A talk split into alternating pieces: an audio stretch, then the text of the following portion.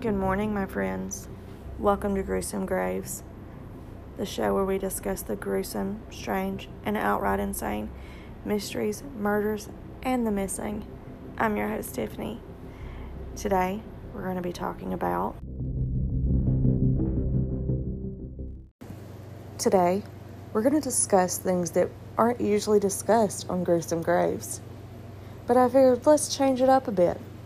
So, we're going to discuss last meal request for death row inmates. So, let's get started.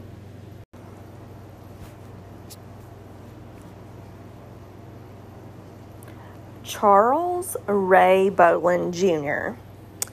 Serial killer who was 53 at the time of his death chose to go all out for his final meal.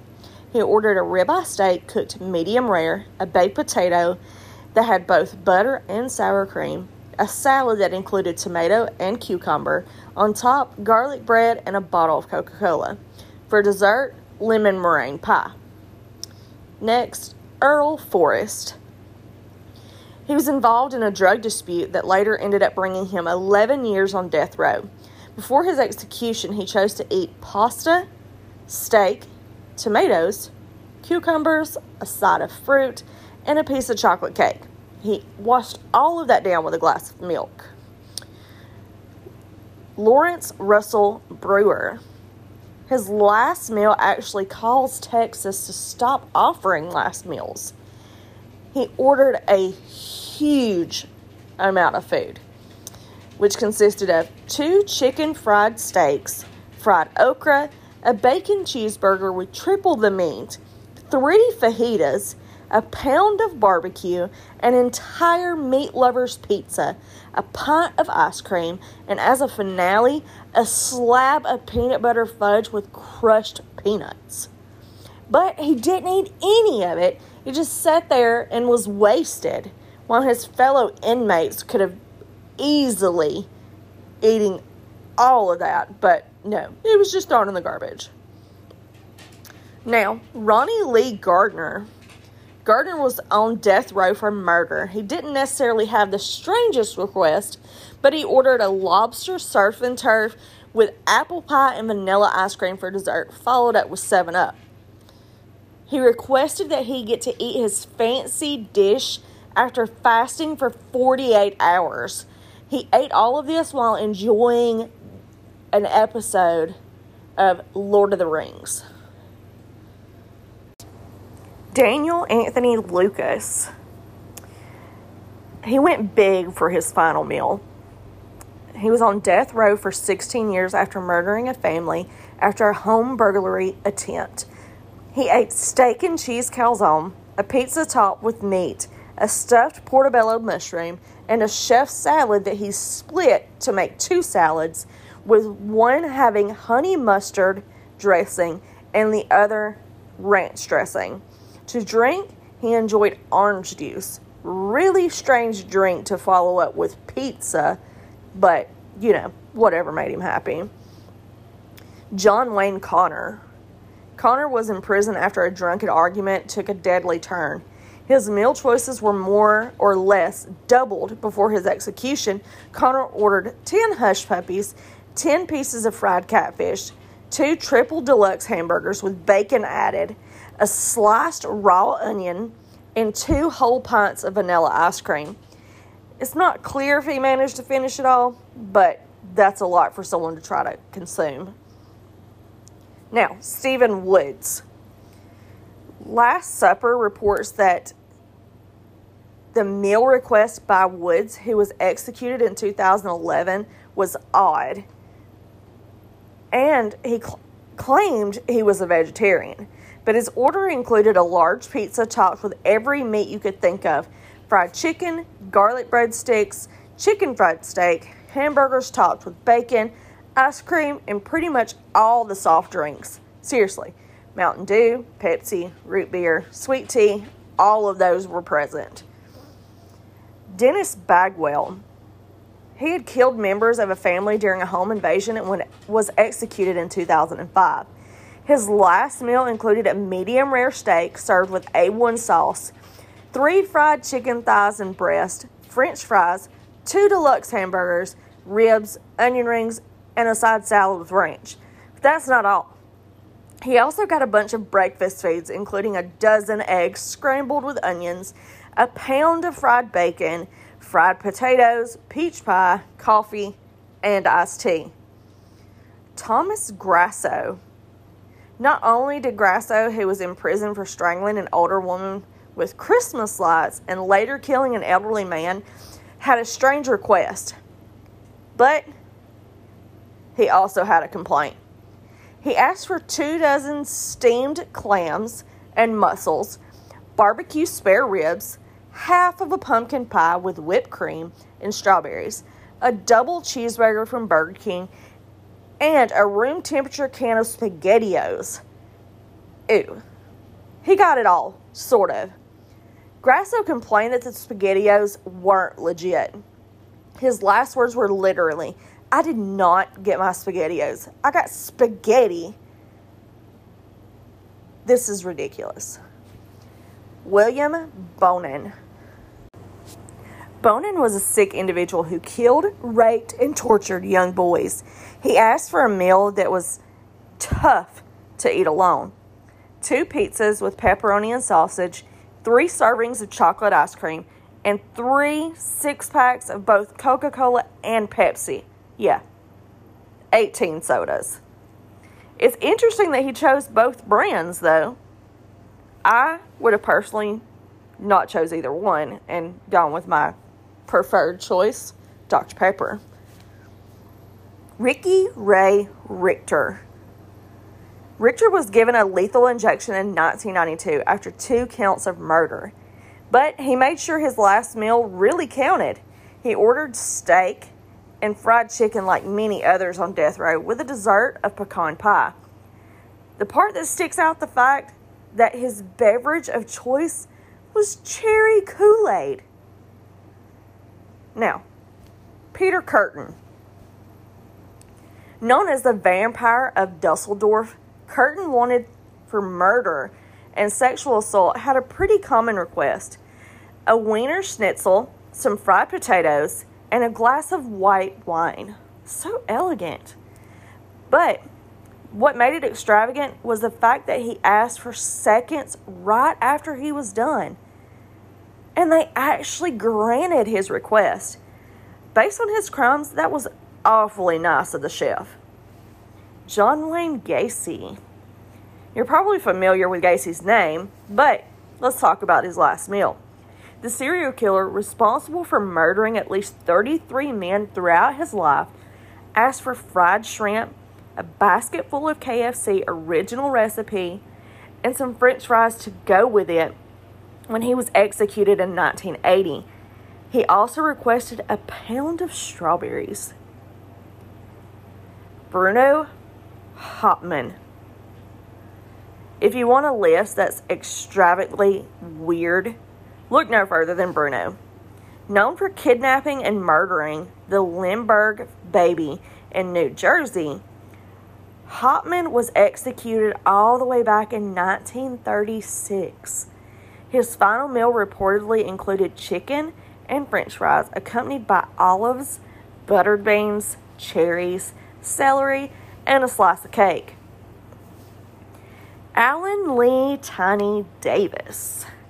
Tiny Davis, who got the nickname even though he weighed in at 350 pounds the day of his execution, wanted fancy seafood.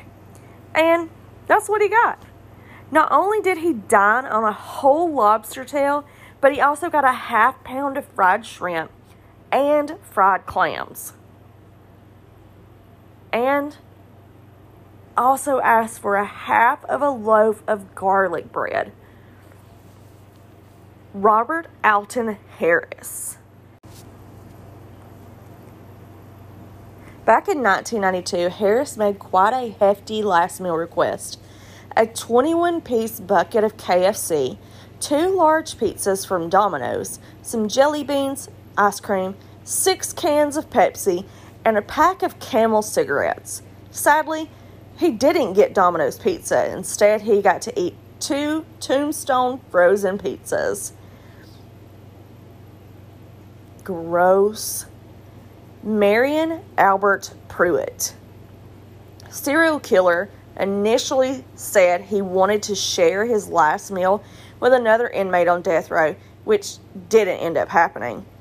But it could be responsible for his very large order. He asked for four Whoppers from Burger King, a stuffed crust pizza from Pizza Hut, fries, and Pepsi. But he also asked for some vegetables eggplant, okra, squash, all of those to be fried. He finished that off with a pecan pie. He reportedly wanted to ask for roast duck, but he didn't think the prison would allow for it. So, Aileen Wuornos, known as America's first female serial killer. She requested a beverage before taking her last breath in 2002, but only a single cup of black coffee. It may seem that this request was her way of saying, Don't even think about killing me before I've had my morning coffee. But Wuornos actually had far crazier motives.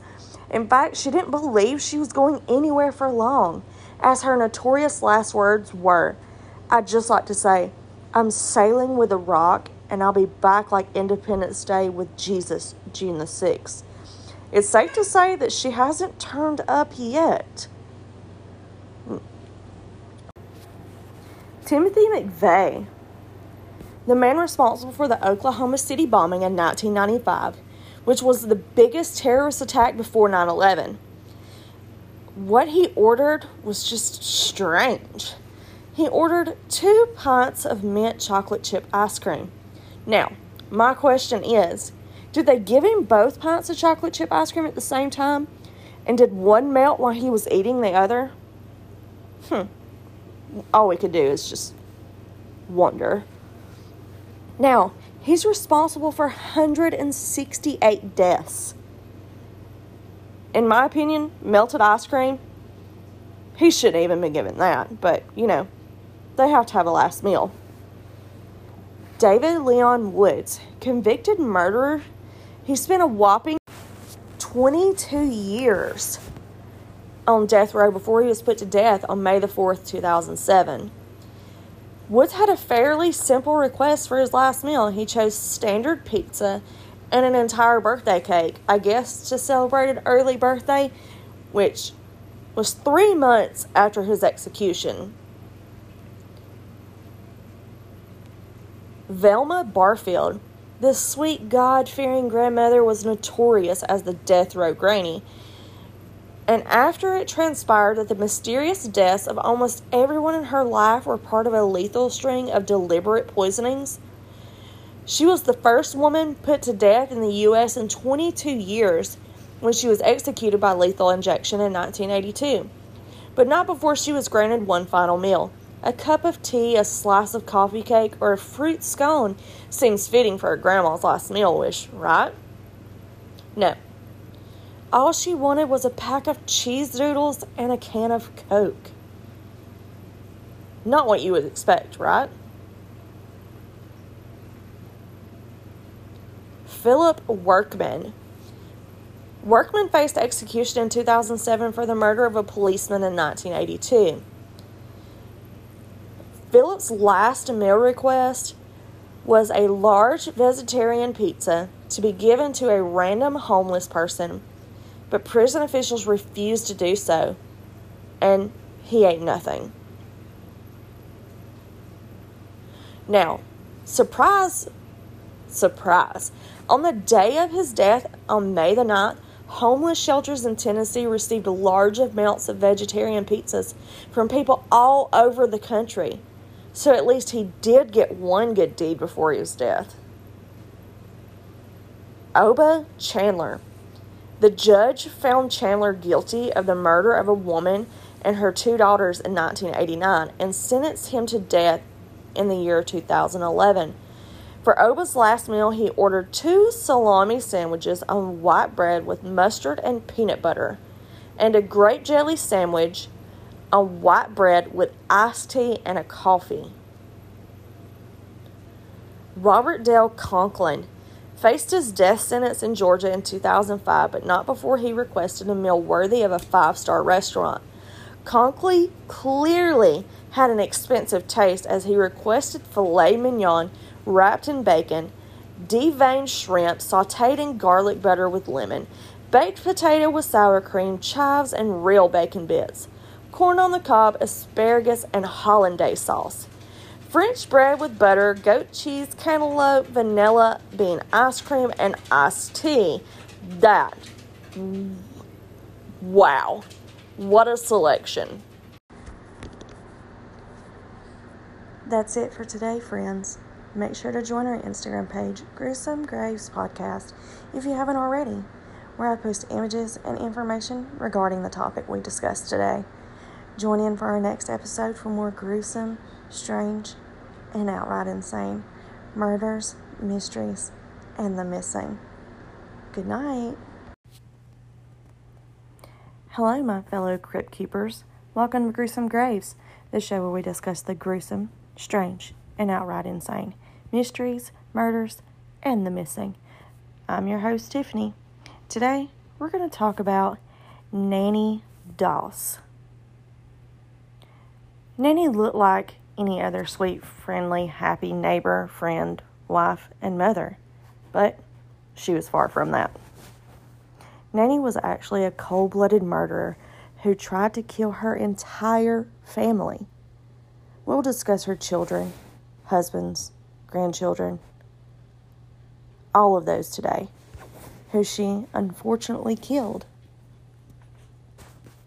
Nanny was born in Blue Mountain, Alabama, as Nancy Hazel to James and Lou Hazel. Nanny was one of five children. She had one brother and three sisters. Her mother was married to James, the father of her children. Nanny and her mother both hated James. James was a strict, often controlling father and husband with a nasty streak. It's believed that Nanny was conceived when James forced himself onto Lou. Lou Nanny's mother, married James in 1905. Nanny had a very unhappy childhood. She was a poor student who never learned to read well. Her education was erratic because her father forced all of his children to work in the family farm instead of attending school. When she was around seven years old, the family was taking a train to visit relatives in southern Alabama when the train stopped suddenly, causing Nanny to hit her head on a metal bar on the seat in front of her. For years, she suffered from headaches, blackouts, depression. She blamed all of these and her mental instability on that accident. During her childhood, her favorite hobby was reading her mother's romance magazines and dreaming of her own romantic future. Later, her favorite part was the Lonely Hearts column. The Hazel sisters' teenage years were restricted by their father. He wouldn't allow them to wear makeup or any attractive clothing. He was trying to prevent them from being molested by men, which happened on several occasions. He also forbid them to go to dances and other social events for the same reasons. Nanny was first married at age 16 to Charles Braggs. They had met at the linen thread factory where they both worked and her father's approval, they married after dating just four short months. Charles was the only son to an unwed mother who insisted on living with Charles' nanny. Charles's mother became controlling and wouldn't allow Nanny's mother to stay in the home with them on several occasions. The marriage produced four daughters over four years. Under a lot of stress, Nanny started drinking and her casual smoking habit became very heavy. The marriage was an unhappy one and both suspected each other of cheating all the time. Charles would often disappear for days. In early 1927, they lost their two middle daughters to suspected food poisoning. Suspecting she had killed them, Charles fled from her, taking eldest daughter Melvina with him and left newborn Florine behind. During Charles's time away, his mother had died, and Nanny took a job in a cotton mill to support Florine and herself. When Charles returned with Melvina and her child, in September of 1928, Nanny and Charles soon divorced, and she returned to her mother's home, taking her two daughters with her. He always maintained that he left her because he was frightened of her. Living and working in Anniston after the split with Charles, Nanny soothed her loneliness by reading the true romance and, and other such reading matter. She also resumed poring over the Lonely Hearts column and wrote to men advertising there. Someone that interested her was that of Robert Frank Harrelson, a 23 year old factory worker from Jacksonville. He sent her romantic poetry and she sent him a cake. They met and married in 1929 when she was 24, two years after her divorce from Charles. They lived together in Jacksonville, Alabama, with Doss's two surviving daughters. After a few months, she discovered that he was an alcoholic and had a criminal record for assault. Despite this, the marriage lasted for 16 long years. Now, Melvina Nanny's oldest daughter, gave birth to Robert Lee Hayes in 1943. Nanny came to help with delivery, and after a painful few hours, a baby boy was born. But Robert soon died after. Melvina, exhausted from labor and groggy from the ether, thought she saw Doll stick a hat pin in the baby's head, and later she told her sister, Mosey and Florine. They told her how Nanny had said the baby was dead, and they noticed that she was in fact holding a pen in her hand. However, the doctors could not come up with an explanation for the death of baby Robert.